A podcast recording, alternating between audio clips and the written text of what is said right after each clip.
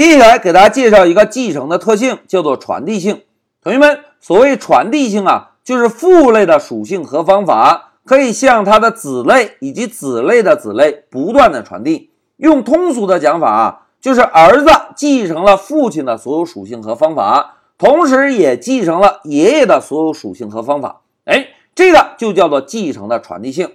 同学们，在这一小节啊，我们就对之前一个小节完成的案例做个扩展。大家看，在之前我们定义了一个动物类，定义了一个狗类，让狗类继承自动物类，对吧？在这一小节呢，我们再来定一个哮天犬类。我们啊，让哮天犬类继承自狗类，然后用哮天犬类创建一个对象，看看哮天犬的对象能不能调用在动物类中封装的方法。来，让我们共同回到 PY 上验证一下。同学们，老师啊，首先把上一小节完成的动物类代码选中，复制一下，然后切换到一个新的空白文件，Ctrl V 粘贴进来。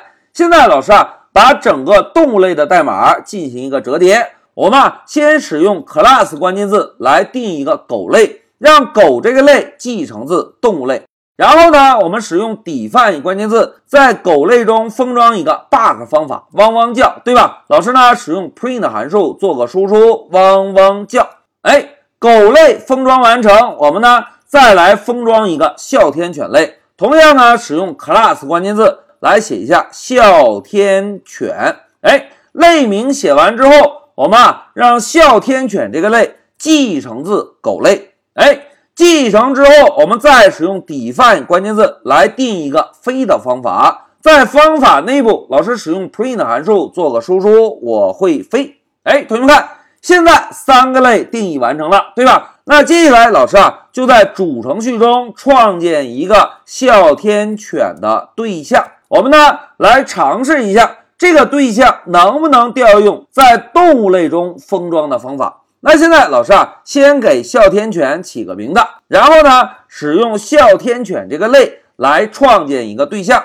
对象创建完成，我们先让对象啊来调用一下在哮天犬类中封装的飞的方法。哎，同学们，这个方法能够正常被调用吗？哎，必须可以，对吧？因为就是在本类中封装的方法。来，我们运行一下，走。哎，大家看，我会飞已经输出了。那现在老师问大家，同学们，我们让哮天犬能够调用叫唤的方法吗？哎，必须可以，因为子类继承了父类的所有属性和方法，因此呢，我们让子类对象。调用在父类中封装的方法是完全可以的，对吧？来，我们再运行一下，走。哎，大家看，汪汪叫同样能够正常输出。那现在关键时刻到了，同学们，我们能够让哮天犬来调用一下动物类封装的方法吗？哎，大家看，Pycharm 给我们有提示哦，是能够直接调用。在动物类中封装的吃、睡、跑、喝这些方法，对吧？那现在老师啊，就选中一个吃的方法，我们再来执行一下。走，哎，大家看，我们在动物类中封装的吃的方法，同样也能够被正常执行。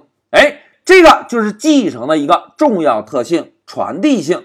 所谓传递性啊，就是子类拥有父类的方法和属性。同时也拥有父类的父类的方法和属性。那现在同学们看，在 Pycharm 中，dog 这个类左侧是不是有个小图标？如果我们把光标啊移动到这个图标上方，大家看 Pycharm 会给我们一个提示哦。狗类有一个子类是哮天犬，对吧？那如果我们把光标放在动物类左侧这个小图标上呢？哎，大家看 Pycharm 会告诉我们，动物类有两个子类。一个是狗类，一个是哮天犬类。哎，在这里，老师问大家，同学们，哮天犬是直接继承自动物类吗？